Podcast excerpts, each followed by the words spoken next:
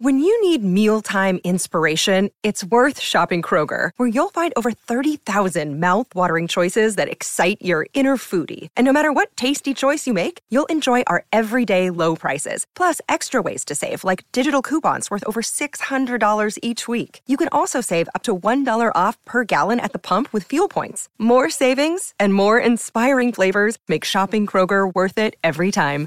Kroger, fresh for everyone. Fuel restrictions apply we're all dealing with this dual challenge of how do you meet the world's need for energy to keep the lights on, keep the trains running, and keep the economy going at the same time as we deal with the challenges of climate change. Welcome to the Barron Streetwise podcast. I'm Jack Hough. The voice you just heard, that's Mike Wirth. He's the CEO of Chevron.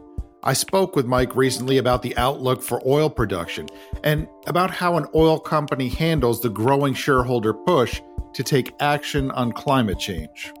This episode is the third in a series of six quick chats I had in connection with the top CEOs issue of Barron's magazine. These episodes will be short, but we're doing two a week instead of our usual one. On to Chevron.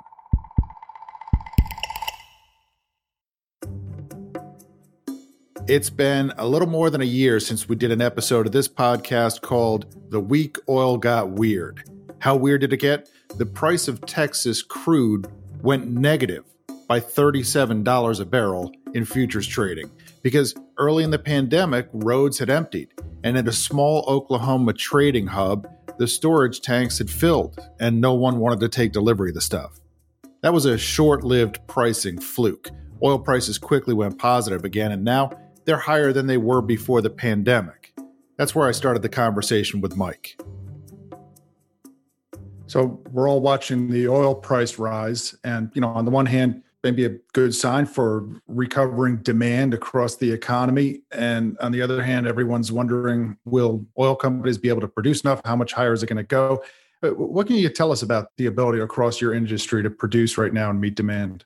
Well, I think there's still plenty of supply that's available. You know, OPEC Plus is holding back several million barrels a day of production that is expected to gradually return to markets, and they've been returning production to markets. Inventories have been at very high levels globally. Those are coming down. And so we're, we're seeing things move back into a more normal state of equilibrium. Uh, still some uncertainties out there in terms of how the, the pandemic response plan happens in other big economies. And I think at this point, the industry is in a good position to continue to meet demand over the balance of the year. There's a meaningful cohort of investors out there that are taking aim at kind of the main thing that you do, right?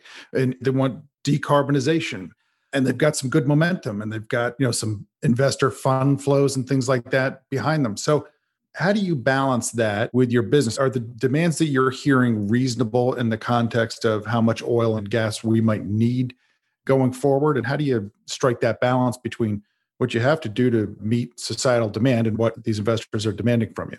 Our investors have been very clear. Most of our meetings now begin with a discussion of ESG, and, that wasn't the case just a few years ago. So, our big long only investors uh, care about these things and we care about them. You know, our, our challenge is to deliver higher returns and lower carbon. Our industry has been a, a tough one for a number of years here. And so we've got to improve returns on invested capital and we've got to reduce the carbon intensity of our operations. So, you know, every credible projection out there says the demand for oil and gas will be robust into the future even as at the same time we see renewables and other forms of energy continuing to grow very rapidly. And we're investing in reducing the carbon intensity of our own operations.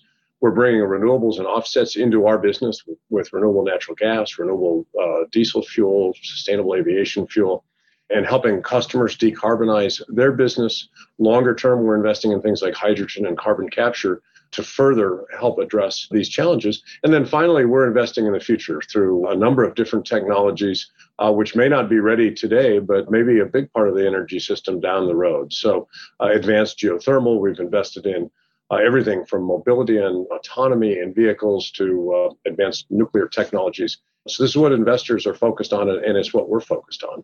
Can you tell me a little more about one or two of these technologies? Usually, whenever I hear the word renewable, it's in connection with solar or wind, and you use it in connection with uh, you know some some different fossil fuels What technologies are you looking at to make those things more renewable and satisfy the demands of your investors?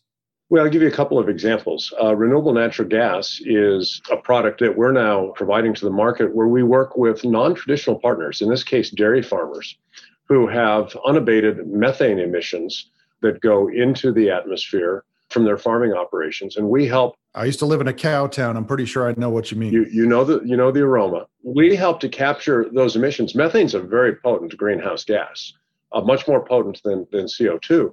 And so, if we can come in and help capture the methane that currently goes into the atmosphere, we can then treat it and clean it so that it meets a pipeline specification and then transport it to customers. It can displace fossil fuels.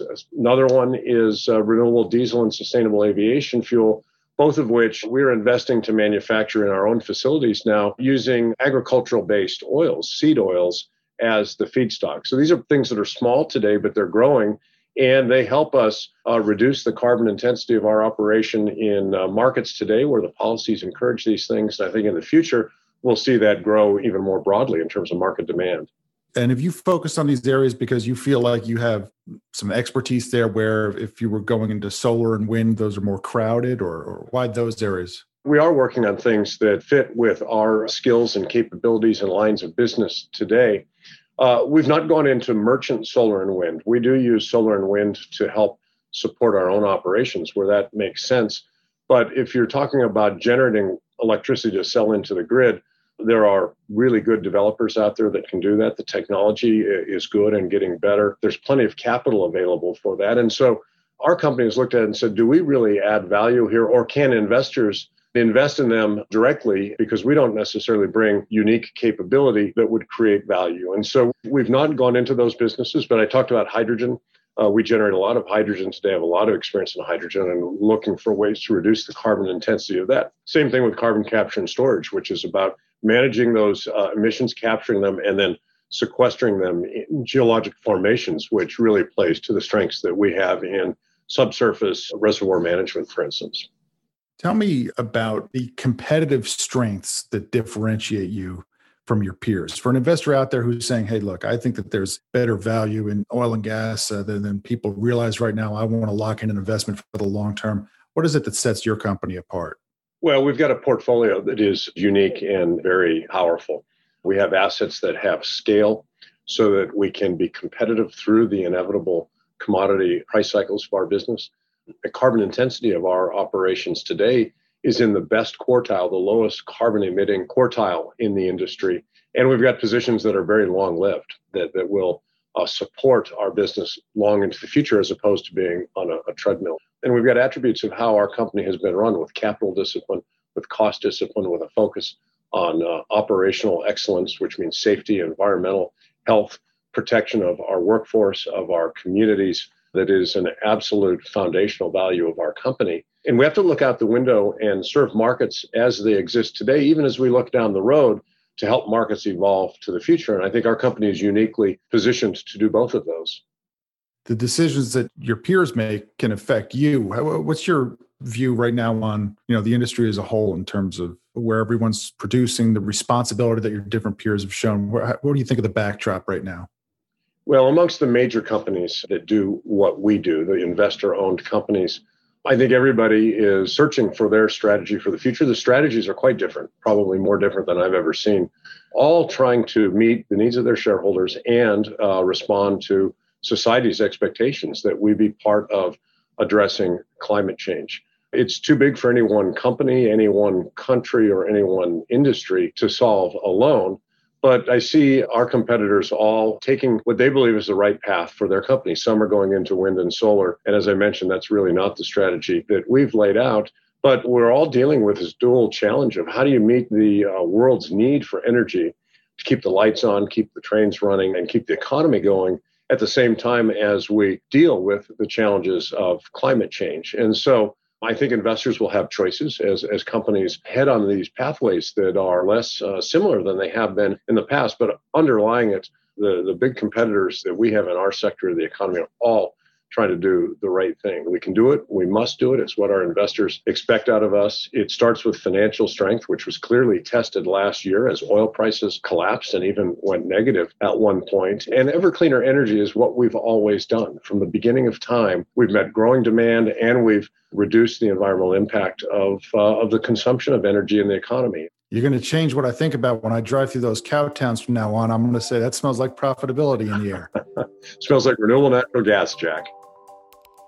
Thank you for listening. Jackson Cantrell is our producer. Jackson, go ahead and sing us out. Don't make me sing, Jack. Subscribe to the podcast on Apple Podcasts, Spotify, or wherever you listen to podcasts. If you listen on Apple, write us a review. If you want to find out about new stories and new podcast episodes, you can follow me on Twitter. That's at Jack Hough, H O U G H. See you next week.